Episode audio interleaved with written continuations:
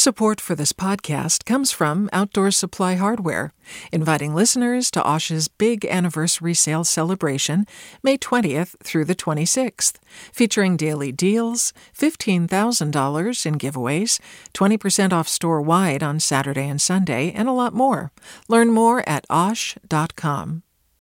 Hey, it's Avery Trufelman, host of Articles of Interest, and I've got to say, I've been a fan of K Q E D ever since I was a little kid, and I would come out to San Francisco to visit my grandma. It was just what we'd always turn on every time we got in the car, every time we were making dinner and turning on the radio. It was always K Q E D.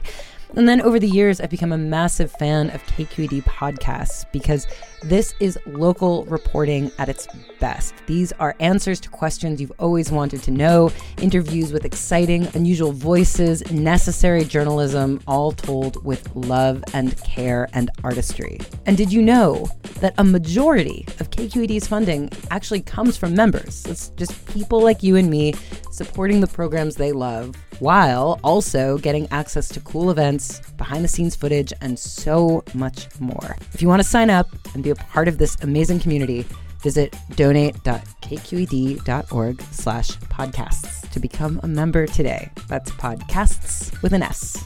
Thank you for listening, and thank you for your support.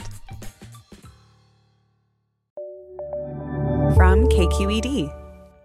Good morning. This is the California Report. I'm Saul Gonzalez in Los Angeles. And it's here in L A where firefighters continue to battle a more than thirteen hundred acre fire burning in the Santa Monica Mountains. The blaze, called the Palisades Fire, has forced the evacuation of about one thousand people in and around Topanga Canyon. The fire, which started on Friday, is chewing through dense chaparral and rugged terrain that hasn't burned in more than half a century. Al Ward is the operations chief for the Palisades Fire. We're making good headway with helicopters. We still have mandatory evacuations in that area. Down the western edge of the fire, all the way on, there's a road system that goes all the way on, and we were able to hold that road system and, and keep the fire from crossing the Topanga Motorway. That whole piece has been secured all the way around. There's currently zero containment for the blaze. The fire's cause has been deemed suspicious in nature. Here's L A Fire Captain Eric Scott speaking about the investigation into what caused it. One individual was detained and released. A second individual has now been detained and is being questioned, but the investigation is active and it continues. Experts are warning twenty twenty-one could be a brutal year when it comes to wildfire dangers in the state because of hot and dry conditions. In Santa Rosa, the fire department is declaring today the start of wildfire season there. Let's turn to higher education. It's goodbye to the S A Ts and A C Ts at the University of California. The U C system will no longer take those standardized tests into account when determining admissions and scholarships. The decision is part of a settlement that resolves a lawsuit brought by a coalition of students and advocacy groups. They argue the S A Ts and A C Ts are biased against poor and Latino and Black students who, among other issues, might not be able to afford costly test prep. U C is already made the tests optional for students applying to the system. And in K through twelve learning, Governor Gavin Newsom is proposing an end to pandemic-era distance learning in the fall. That is part of his revised state budget proposal. For the last year, school districts in California have had the option to teach kids outside of the classroom. Newsom is proposing a return to the pre-pandemic normal next year. We want kids back in person this fall, full-time. The governor's budget proposal includes two billion dollars for schools to improve coronavirus testing and ventilation. And for parents who prefer to keep their kids at home, districts can offer traditional independent study, although there will be new requirements to provide students internet connection and track daily participation. The largest union of registered nurses in California is pushing back against the latest mask guidance from the Centers for Disease Control. The C D C announced last week that people who are fully vaccinated don't need to wear a mask indoors or outdoors, with some exceptions. But the California Nurses Association says the pandemic is not over, and relaxing mask mandates now puts the safety of nurses and frontline workers at risk. The California Department of Public Health is still advising people to wear masks indoors. Congress as it reviews the new guidelines. Let's turn to utilities. State and federal officials are calling for answers from a special trust set up to compensate thousands of victims of fires caused by Pacific Gas and Electric. This after a K Q E D investigation found that P G and E's Fire Victim Trust spent more than fifty million dollars on overhead last year, while the vast majority of fire survivors didn't see a dime of money. The California Report's Lily Jamali joins me now with more. Lily? That's right, Saul. Fire victims certainly took notice. Our investigation has been shared widely on social media groups where P G and E fire survivors exchange tips and information. One of them, Kirk Trossel, is demanding a federal judge step in. Trossel is demanding transparency and accountability and, citing our report, called administrative expenses, quote, out of control. Two congressmen whose districts have been hit hard by P G and E wildfires, North State Republican Doug LaMalfa and North Bay Democrat Mike Thompson, have both also expressed outrage over fees being charged by top officials of the Fire Victim Trust, some of whom have billed more than one thousand dollars an hour. Assemblyman James Gallagher, who represents Paradise, had this to say. We need to have complete transparency where that money has gone, and victims need to be compensated immediately. A spokesperson for Governor Gavin Newsom declined to comment on our findings, and the trust itself continues to decline our requests to be interviewed. The trust has started to make more payments this year, about two hundred million dollars so far, but that is still less than two percent of the approximately thirteen point five billion dollars fire survivors were promised. One thing slowing all of this down is the unusual way that this trust was set up. The settlement with fire survivors allows P G and E to fund the trust partly with cash, but also with stock in P G and E itself. Assemblyman Gallagher had this suggestion. Maybe some of these vendors should be getting paid in stock. You know, and maybe some of these uh, these administrative expenses, would, would they mind getting paid in stock? A question many fire survivors are asking now is how long will it take for the trust to compensate everyone?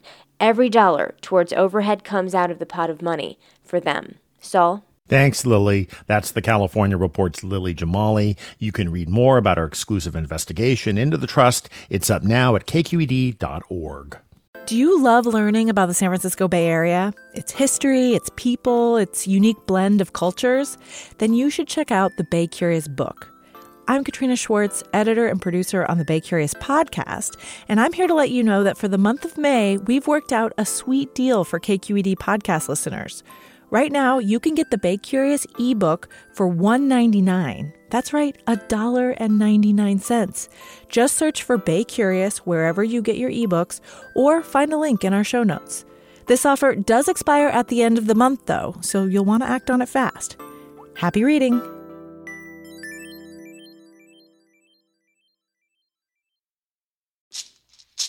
Hey, it's Glenn Washington from Snap Judgment, and if you love what you're hearing, and I know you love what you're hearing, please consider becoming a K Q E D member.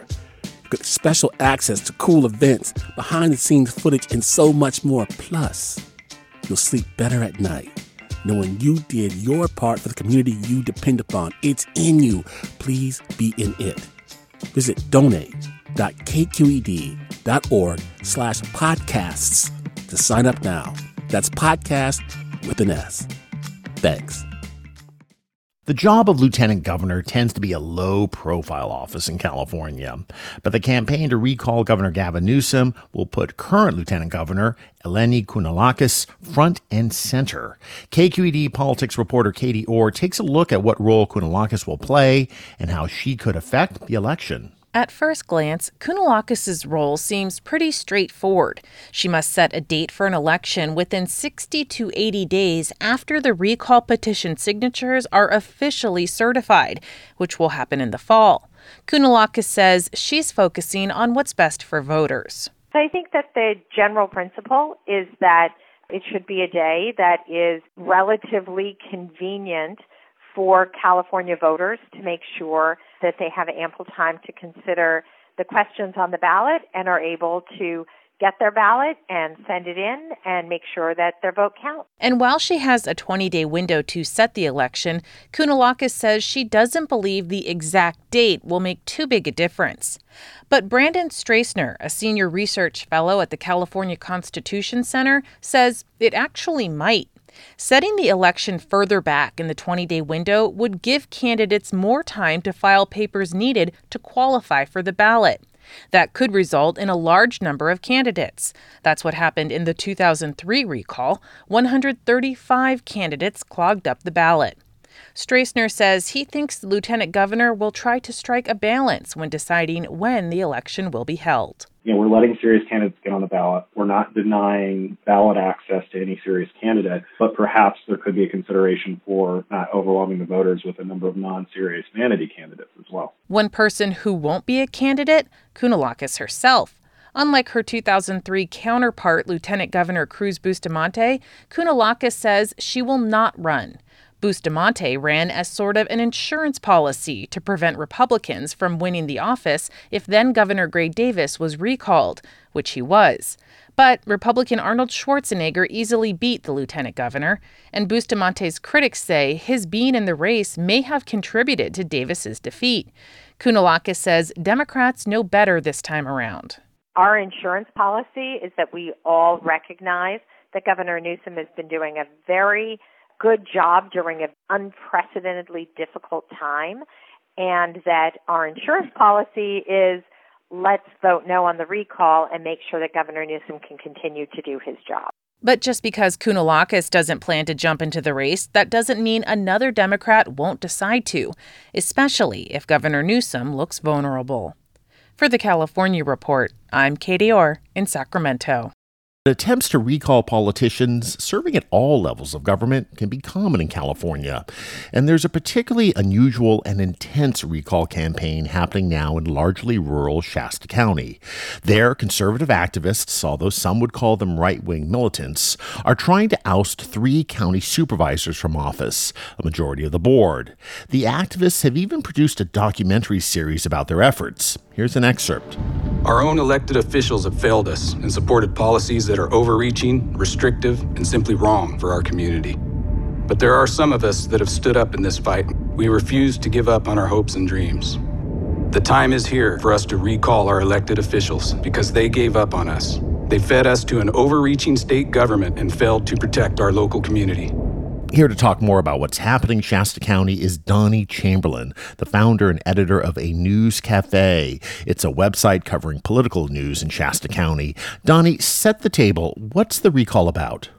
Ostensibly, the reason for the recall campaign is to get rid of any supervisors who are basically following state mandates. And so they want Shasta County to be removed from the state as far as any accountability at all. And they want supervisors who will go their own way and not follow the direction of the governor. That's the ostensible reason. And in the beginning, it was about masks and COVID and all that. But that has changed over time. You say it's changed. I understand that in addition to rolling back pandemic rules, many recall supporters have a wider vision for how Shasta County and other parts of rural Northern California should be run. They would like to be have Shasta County and the North State and Tehama County, which is right next door to us, be a constitutional um, sheriff-led area. And that means that the sheriff could take a federal agent, F B I agent, A B C agent, and walk them to the border and say, you know what, you have no authority here. You can just get out and stay out. They want to have it be like their own um, kingdom. And who are the supervisors being targeted, and what are their politics? You know, Mary Rickert, Joe Clemente, and Leonard Modi are all staunch Republicans. They are all Second Amendment believers. You know, they hmm. all own guns. You know, Mary Rickert owns a ranch. Leonard Modi was a former police chief in Redding. Joe Clemente was a former police officer. These are not liberal snowflakes, which is what really blows my mind about this recall. And how heated has the recall debate gotten? It's very heated. It's very intense. You know, we've had people actually make death threats from the public comment period at the podium to supervisors. it has been kind of scary. Hmm. So let's talk about what comes next. I understand recall supporters in Shasta County have had some practical problems, like making mistakes and collecting voter signatures, and they need to start over. So where do you think this goes? It could go either way, and that's why I tell people not to be so sure that it won't work. If they got enough people to vote yes on the recall, they could flip the seats in Shasta County, and I can't even imagine what it would look like to live here. All right. That is Donnie Chamberlain of A News Cafe in Shasta County. Thanks so much for joining us. My pleasure. Thank you so much. And finally this morning, Los Angeles Lakers star Kobe Bryant was among those who were inducted into the Basketball Hall of Fame this weekend. Vanessa Bryant accepted the honor for her late husband. I wish my husband was here to accept this incredible award. He and Gigi deserve to be here to witness this. Gigi would be so proud to watch her daddy get enshrined into the Basketball Hall of Fame. Bryant and his daughter, Gianna, or Gigi, were among the nine people killed in a helicopter crash in Calabasas in January of twenty twenty. Tim Duncan and Kevin Garnett were among the others inducted into the Hall of Fame this weekend. And that's the California Report for Monday, May seventeenth. We're a production of K Q E D Public Radio. I'm Saul Gonzalez. Thanks so much for listening, and talk tomorrow. Support for the California Report comes from Paint Care, now with eight hundred drop-off sites in California where households and businesses can recycle their leftover paint. More at paint care dot org. California Healthcare Foundation, ensuring the voices of Californians are heard in California's decisions about healthcare, on the web at c h c f dot org slash voices. And Eric and Wendy Schmidt, through the Schmidt Family Foundation, working together to create a just world where all people have access to renewable energy, clean air and water, and healthy food. On the web at the schmidt dot org. Hi, I'm Sasha Coca, host of the California Report magazine. Every week, we bring you stories about what connects us in the giant, diverse Golden State. Because what happens in California changes the world. I love this place. We were once seen as, like, the place to be, California. The land of milk and honey. That's where you go to Sunshine State, but we just have challenges right now. K Q E D's California Report magazine. New episodes drop every Friday, wherever you get your podcasts. Hey there, this is Brittany Luce from N P R's It's Been a Minute. K Q E D's podcasts like The Bay, Bay Curious, Mind Shift, Right Nowish, and more all tell the stories of the Bay and beyond with reliable, human-centered journalism. They aim to inspire, make you think, entertain, and expand your understanding of the place you call home. Here's how you can support podcasting at K Q E D. Showing your support is easy, and you can join Brittany in supporting K Q E D Podcast too at donate dot k q e d dot org slash podcast. That's donate dot k q e d dot org slash podcast.